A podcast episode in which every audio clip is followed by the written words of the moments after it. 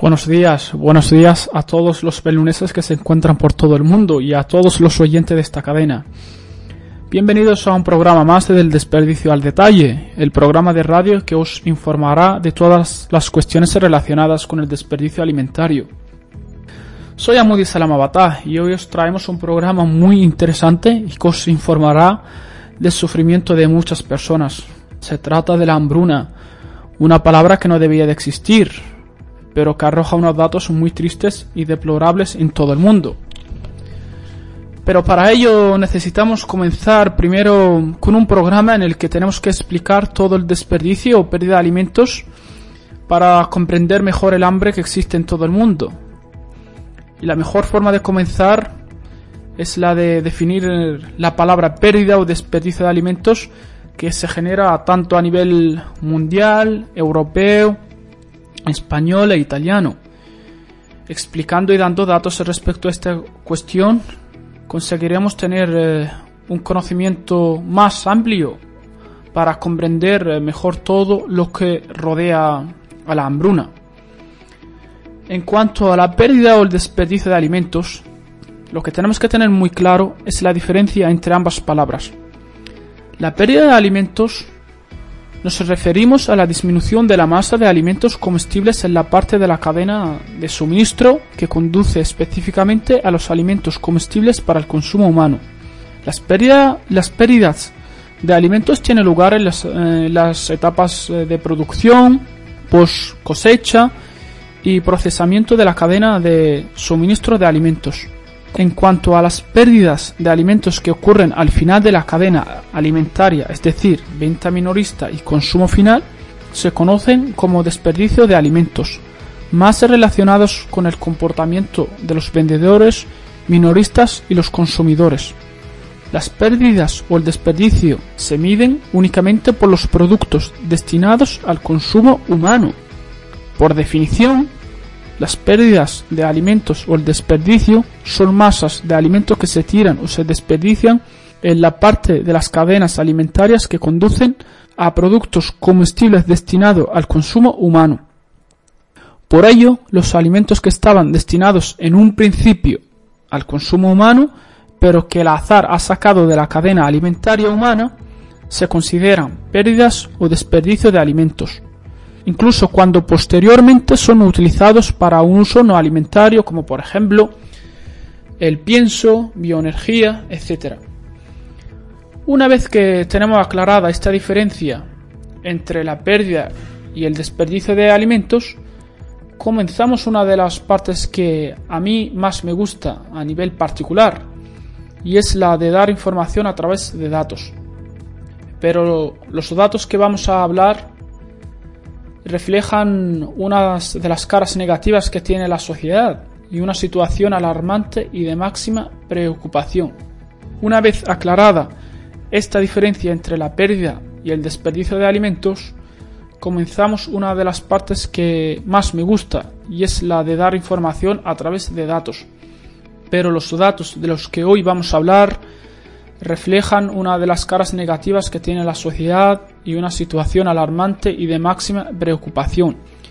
A nivel mundial y según la información proporcionada por las instituciones oficiales, es decir, hay diversas instituciones oficiales, como por ejemplo FAO, que lo que nos viene a decir es la Organización de las Naciones Unidas para la Alimentación y la Agricultura, en el año 2020 aproximadamente el 17% o 18% de la producción total de alimentos a nivel mundial fue a parar a la basura.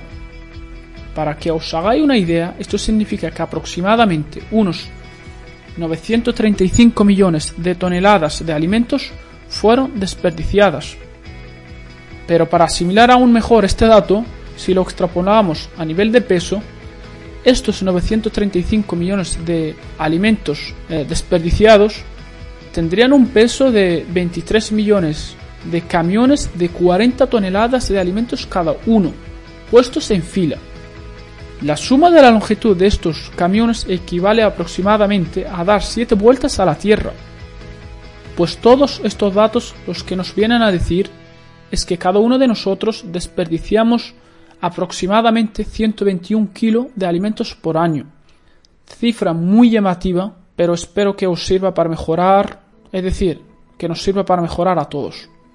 Según los eh, resultados del estudio liderado por la ONU, la mayor parte del desperdicio de alimentos, es decir, 61%, proviene de los hogares, de las casas de cada uno de nosotros. Un 26% pertenece al sector de servicio de alimentos, por ejemplo de restaurantes, hoteles o establecimientos educacionales. Y finalmente, un 13% proviene del comercio, como supermercados o pequeños almacenes. Según FAO, con la información del desperdicio de alimentos de 54 países, los investigadores llegaron a una de las conclusiones más llamativas de su estudio. Los niveles de, residuo, de residuos a nivel doméstico son similares en los países de altos ingresos, medianos y bajos ingresos. Este análisis necesita una reflexión profunda por nuestra parte, porque los datos se reflejan que debemos actuar con mucha responsabilidad para evitar o minorizar este problema.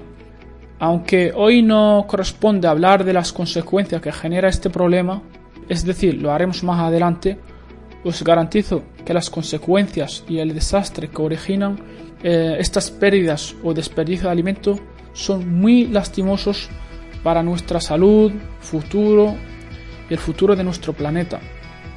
Antes de comenzar con los datos de la Unión Europea, os diré los 10 países que más desperdician alimentos en el mundo. Os llevaréis alguna sorpresa seguro.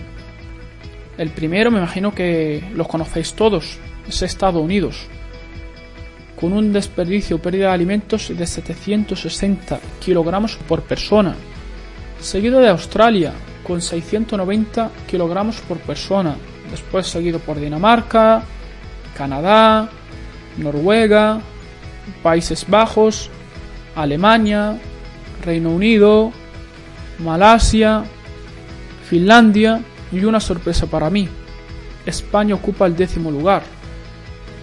En cuanto a la Unión Europea, presenta los siguientes datos. Se desperdician aproximadamente 88 millones de toneladas de alimentos al año, lo que equivale a 173 kilogramos por persona. Los hogares desperdician un 53%, el sector venta, ya sea mayorista o minorista, un 5%, el sector restauración y servicio alimentario un 12%, el, sector producción primaria un 11% y el sector elaboración de alimentos, que es lo mismo que el sector procesado, un 19%. Pasando de nivel continental, es decir, del continente europeo a nivel nacional, Mm, donde básicamente vamos a hablar de España e Italia, pues presenta los siguientes datos. En cuanto a España, presenta las dos caras de la moneda respecto al desperdicio alimentario, es decir, tiene unos datos muy preocupantes en cuanto al desperdicio o pérdida de alimentos. Pero también es el país que más dona de la Unión Europea. Dona 153 millones de toneladas al año, en España se tiran actualmente alrededor de los 8 millones de toneladas al año. Esto equivale aproximadamente a 180 kilogramos de desperdicio de alimentos por persona. Eh, mientras que en Italia se desperdician 7,8 millones de toneladas al año, con 130 kilogramos por persona, según FAO y páginas oficiales. También hay que decir a favor de Italia que es uno de los países con mejores datos. También es uno de los países con mejor legislación y leyes para acabar mm, cuanto antes con la pérdida del desperdicio de alimentos. Una vez que ya conocemos estos datos, podemos comprender mejor todos los factores que rodean el hambre. Todo esto lo conoceremos en el próximo programa. Los datos ofrecidos hoy habrán provocado en vosotros muchas preguntas sin responder, pero no os preocupéis, le encontraréis respuesta en los próximos episodios. Espero que la información provoque una reacción positiva en todos nosotros y comenzar cuanto antes a tener un comportamiento más eh, responsables con, con los alimentos. Y como siempre, no me quiero despedir de mis oyentes de hoy sin mencionaros como mínimo el tema central del próximo programa en el desperdicio al detalle, que ya es vuestro programa. Se trata de un tema muy preocupante en la actualidad. Sí, sí, y ya estamos hablando de la hambruna, una problemática que está llevando muchas vidas por delante y que os explicaremos de forma más detallada en el próximo programa. Será un programa muy interesante, con muchos datos, lo sabréis pronto es un tema que no os podéis perder.